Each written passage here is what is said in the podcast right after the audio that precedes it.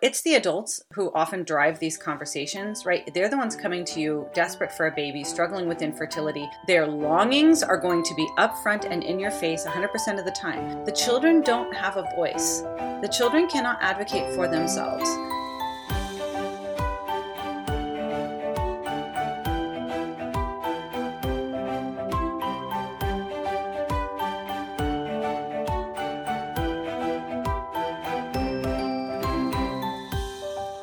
Is Caring for Both, a curbside consult series by the American Association of Pro Life Obstetricians and Gynecologists, where experts offer insights on what it means to provide evidence based, life affirming healthcare to both pregnant women and their preborn children. We upload new episodes every Thursday. I'm your host for today, Miriam Diallo. If you followed us on social media, you might know that the 2024 Matthew Bulfin Educational Conference, or MBEC, which APLOG co hosts with the American College of Pediatricians, is coming up in February 2024.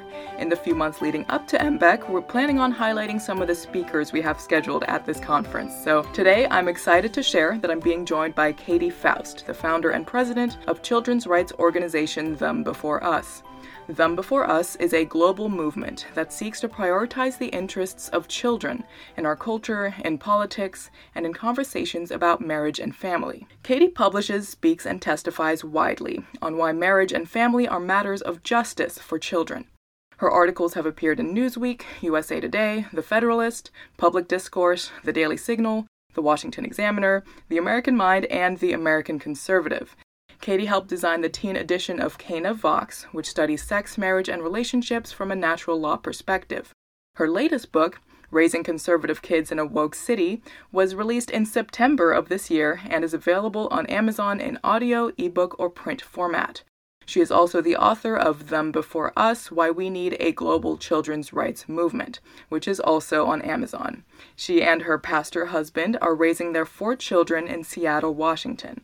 Katy will also be giving a keynote address at MBEC this February. Katy's work gives her important insights to share about a variety of topics, so today's conversation will offer just a peek at the work that she does and how it can be useful to medical professionals as they think about their approach to patient care. Katy, thank you so much for joining us. It's a joy to be with you, and I'm so looking forward to speaking at your event in February. Absolutely, and we are looking forward to having you on. Um, as we usually do on this podcast, I'd love to start by asking you about your personal journey uh, into children's rights advocacy. So, what prompted you to start Them Before Us? Um, well, I the short answer is the left broke me. Um, I was just uh, a stay-at-home mom. We had just come home from adopting our youngest son from China, and the conversation about gay marriage started to rage in my neck of the woods specifically. And what I heard in those conversations was um, the weaponization of child children's most primal wounds to advance a political aim. Um, in essence, saying that kids don't care if they have two moms or two dads, mm. so that we could pass gay marriage. Um, and after working with kids in a variety of different settings, um, what what they were saying is we need to normalize mother and father loss because that's really what it means to be parented by two moms or two dads is you are losing you have lost your mom or dad.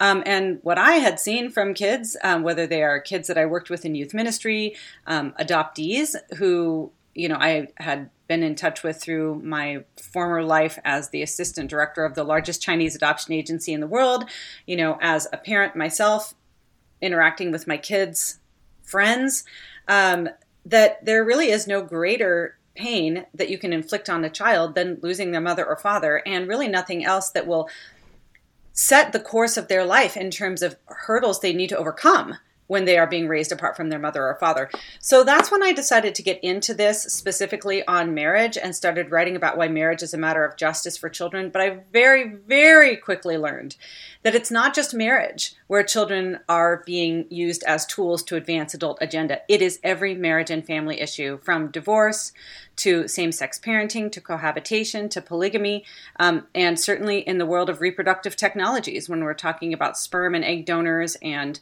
um, surrogacy and even adoption has been used as a tool to advance adult interest above children's rights. So um, I got into this because I saw that children needed somebody to advocate on their behalf in matters of marriage and family in all these conversations that are obsessively focused on adult desires and adult interests and adult identities.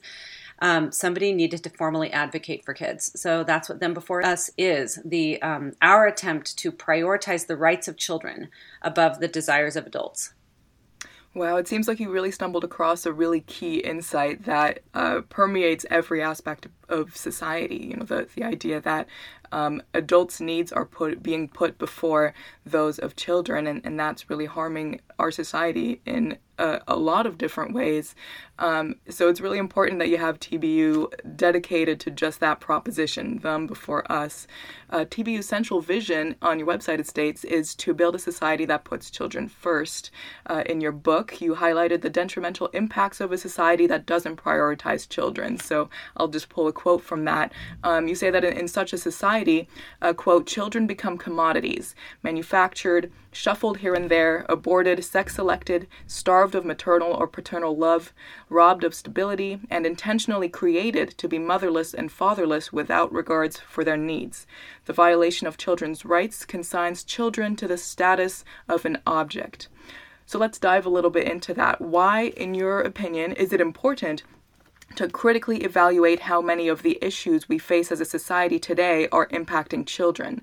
Can you give us one or two examples of the long term impacts on children when their needs are secondary to the desires of adults? Well, it's when you look at what's happening in policy right now, and frankly in culture as well, it's very hard to find any area where children's rights and well being are being promoted above adult interest and desires. And you can see that from COVID policy. You can see that to abortion narratives. You can certainly see it um, in all of the family redefinition um, efforts that are being made. Um, you, there really is no area where we are prioritizing the rights of children to life, their right to their mother and father, above adult desires and adult interests. And so, what we do at Them Before Us is we really just say all of these different issues um, cohabitation, divorce, the definition of marriage. Um, who should use, who can and should use reproductive technologies in what ways? They're not separate issues. These are not separate issues. They are all manifestations of the same question, and that is are you respecting or are you violating the rights of children? And so I think that's one reason why Them Before Us has, thank God, um, been granted so much influence in conversations, both culturally and in policy, um, because we actually make this very, very simple. We actually look at all these different issues and we say, here's the metric that you need to use to figure out whether or not this is um, going to produce a just outcome for children and thus all of society, um, or whether or not it is an unjust outcome. And the metric that we use is who is sacrificing for who? Who is sacrificing for who? At Them Before Us, we insist that adults do hard things on behalf of children. Um, and all of these marriage and family issues that we are confronting are challenging issues. People in struggling marriages, people with unwanted singleness, people dealing with same sex attraction, people navigating infertility. These are very serious and challenging issues for adults. But the answer cannot be, it cannot be, that a child sacrifices their rights and well being so adults can live as they please. So, um, we really try to reorient the way we are looking at all these different manifestations of mar- the questions about marriage and family around what about the kid? We put them at the center of it all. That's really important. You're certainly right. That that fairly simple question of who is sacrificing for whom uh, can have profound implications for the way that we conduct our society at, at every sector. So I'm almost a little bit disappointed that we only have, you know, 20 or so minutes to talk because I feel like we could go on and on. Um, but this podcast, you know, I'll, I'll narrow down our conversation. This podcast is aimed at helping medical professionals navigate ethically challenging situations that they face in their practice. So um, let's narrow down to the, the topic of healthcare. Uh, you've already alluded a little bit to this, but um, can you tell us some of the ways that you've observed that our healthcare system fails to put children first? Oh, my. Well, that's such a big bucket. I don't know where to begin. Um, you know, we, I personally, you know, do a lot of writing about how children have a right to life, have a right to their mother and father, have a right to um, innocence, in terms of their mind um, and have a right to an unmedicalized, intact body. And you can see how the medical world intersects with all four of those child rights in a variety of different ways. But Them Before Us, um, our primary focus is children's rights in the family. So, for the sake of time, we'll just sort of talk about how is it that the medical profession has been implicated in the destruction or the deconstruction of children's rights to their mother and father? Um, that happens in two different ways. I would say in the baby making industry, that would be IVF and the fertility world, and the baby taking industry, that would be abortion. Um, and that in both of those areas, children's right to life is um, hangs in the balance. I think all of us are very familiar, especially your listeners, um, with how the abort how abortion violates children's right to life and how egregious it is, no matter what form it takes, no matter what time, what stage the abortion um, takes place. It's always a violation of children's right to life. Your audience is probably pretty familiar with the fact that big fertility also harvests, takes, disregards, freezes, donates to research um, hundreds of thousands of embryonic life every year. So we are one of the few voices, there's more catching on, pointing out the fact that the medical arm uh, that is supposedly responsible for family building actually um, is responsible for taking more embryonic life than the abortion industry does every year. So when you look at um, by the numbers, right, the last count was CDC in 2020. Abortion took around 750,000 children that year. Um, 900,000 lives were lost to big fertility. So it's no accident that after Dobbs came down last year, that fertility doctors in red states were panicking because they said, you know what, if we identify life as beginning at conception, we are not going to be able to have fertility clinics in red states because they do so much um, grading of embryos, um, disposing of embryos, um, d- researching on embryos that this would now be considered a human rights violation, a violation of a child's right to life if we you know, categorize children as having a right to life based um, beginning from conception. So we shine quite a bit of light on the reproductive technologies harm to children's right to life. But beyond that, um, anytime you're using a third party in the reproduction process, somebody else's egg, somebody else's sperm, somebody else's womb, um, what you're getting is a child whose right to their mother or father is violated. And this is not something that we have spent enough time thinking about in the Christian world, um, in the ethics world, and even in the conservative world. That really, in all of these situations, um, you are separating a child from one of their genetic parents or their birth parents. It's always insisting that children do hard things on behalf of adults. It's always a violation of the rights of the child, and very often it is going to be detrimental to their identity, their development, and their upbringing. Wow, so even just in the area of reproductive health care, there is a lot of work that we have to do to um, make sure that we kind of pass your simple who sacrifices for whom test. Um, so that, that might be really um, it might be discouraging to, to some medical professionals, but it might be really motivating uh, for them to really be intentional about the way that they conduct their practice and the way that they advocate for um, all of their patients from you know the, the embryonic stage of life all the way to natural death. Um, so just on on behalf of the medical professionals who might be listening and who are interested in, in making the right changes, how do you think medical professionals can work to prioritize the interests of children in their personal practice or at more of a systemic level? Um, and also, have you personally talked with anyone in your organization who has had their physician do this well? Mm, that's a great question. I think that once everybody, including physicians, have this information, um, that is what they need to advocate on behalf of all their patients. And when I say all their patients, you know, it's the adults who often drive these conversations, right? They're the ones coming to you desperate for a baby, struggling with infertility. Their desires, their longings are going to be upfront and in your face 100% of the time. The children don't have a voice. The children cannot advocate for themselves. So, what we have tried to do in our book is tell you exactly what those kids think and how they are impacted.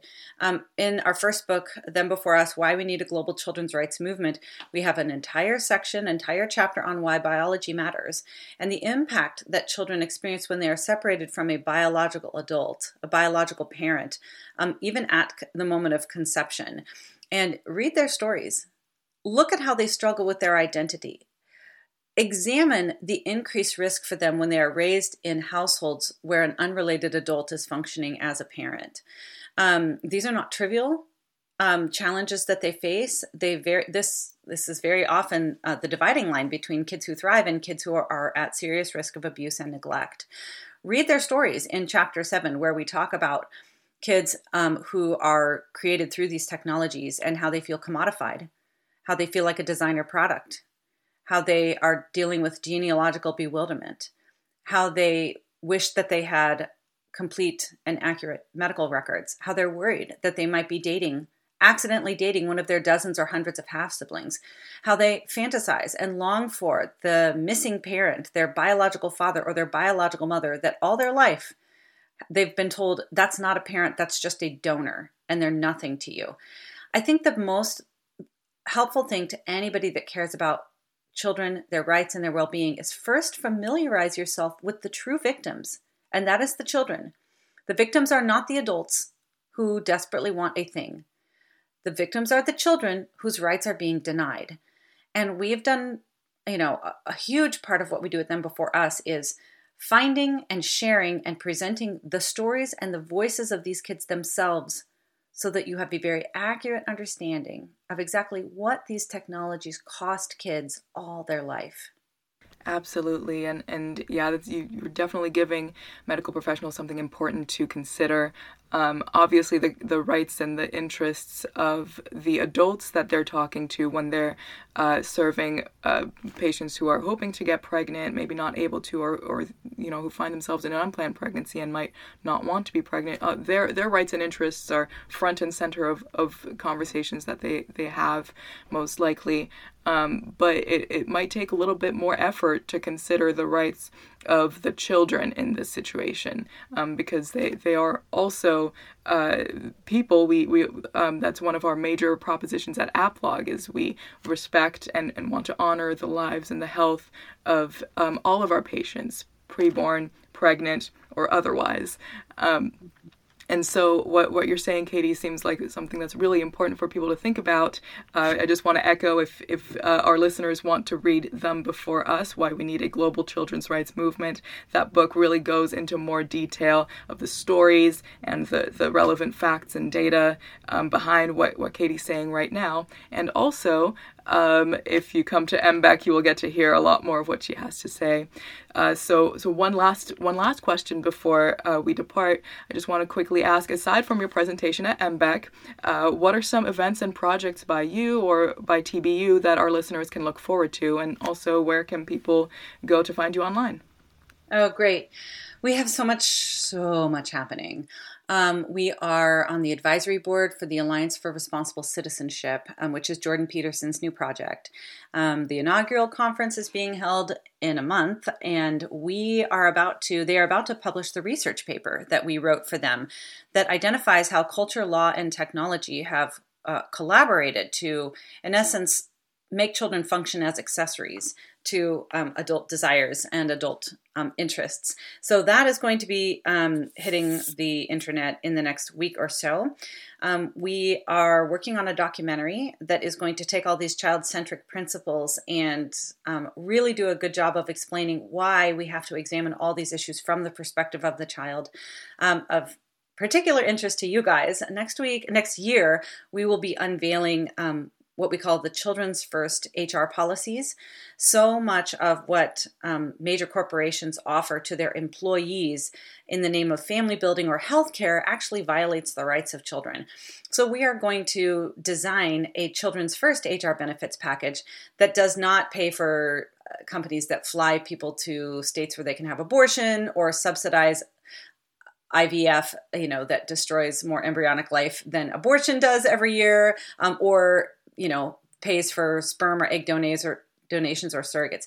Everything that our HR policy is going to focus on will be medical care or general care that upholds the rights of children, their right to life and their right to their mother and father. So um, that is going to be unveiled early next year. We're also going to be creating a satirical video uh, that is going to pair with that so people can actually understand how damaging um, these HR benefits are to kids. So come to thembeforeus.com and subscribe at the bottom of the homepage.